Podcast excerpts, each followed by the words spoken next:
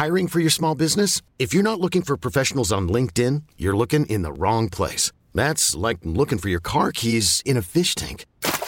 LinkedIn helps you hire professionals you can't find anywhere else, even those who aren't actively searching for a new job but might be open to the perfect role. In a given month, over seventy percent of LinkedIn users don't even visit other leading job sites. So start looking in the right place. With LinkedIn, you can hire professionals like a professional. Post your free job on linkedin.com slash achieve today.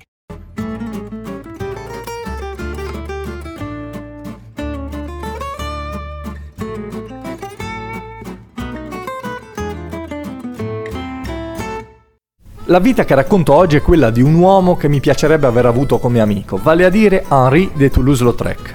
Come mai proprio lui? Perché era uno che sapeva far festa, anche se, a dire il vero, non ne avrebbe avuto così ragione. Eppure, se c'è stato un uomo capace di essere felice, è stato proprio lui, talmente vorace di vita e di felicità da non saperla reggere molto a lungo. Ma è una faccenda che ricorre nel mondo dell'arte. Molti dei geni che hanno avuto in dono la grazia di saper essere ingordi di felicità sono incappati nella maledizione del numero trentasette. Toulouse-Lautrec ha problemi fisici fin da subito, in particolare si rompe prima una gamba e poi l'altra, e questo fa sì che il busto si sviluppi normalmente ma che le gambe rimangano quelle di un bambino. Rimane alto, o meglio dire basso, uno e cinquantadue. Era gracile, anche perché provenendo da una famiglia nobile esisteva ancora l'abitudine di sposarsi fra consanguinei. I soliti generosi lo chiamavano il ranocchio deforme. Nonostante la nobiltà, lui se ne va a Parigi a fare la vita del bohemien e uno dei suoi amici è Van Gogh. Pensa che coppia, un piccolo conte alto uno e cinquanta e un barbone olandese, ma erano tanto amici, tanto che Lautrec si batté a duello per difendere la memoria di Van Gogh anni dopo. Comunque a Parigi inizia a dipingere e a frequentare locali notturni, fra i quali il Moulin Rouge, che lui vede proprio aprire. Dipinge fra gli altri un quadro bellissimo che a me piace particolarmente perché racconta di lui. In questo quadro lui ritrae gente che balla, che si diverte, che fa cose che per lui erano proibitive, ma lui dipinge questo quadro senza astio, anzi godendo di ciò che esprimeva vita.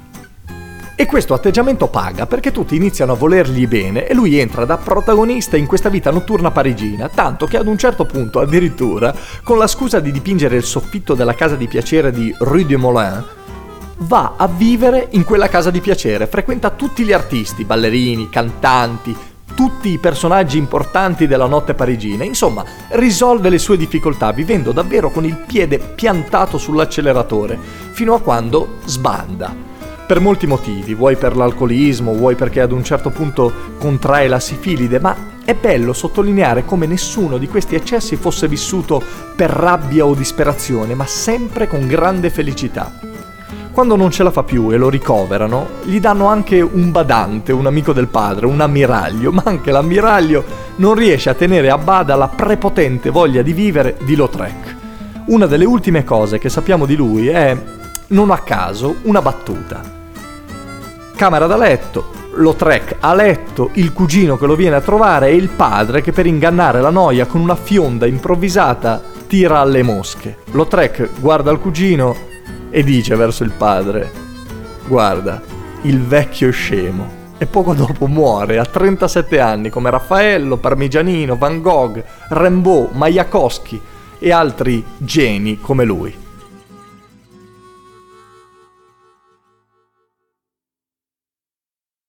E adesso un bel caffè finito.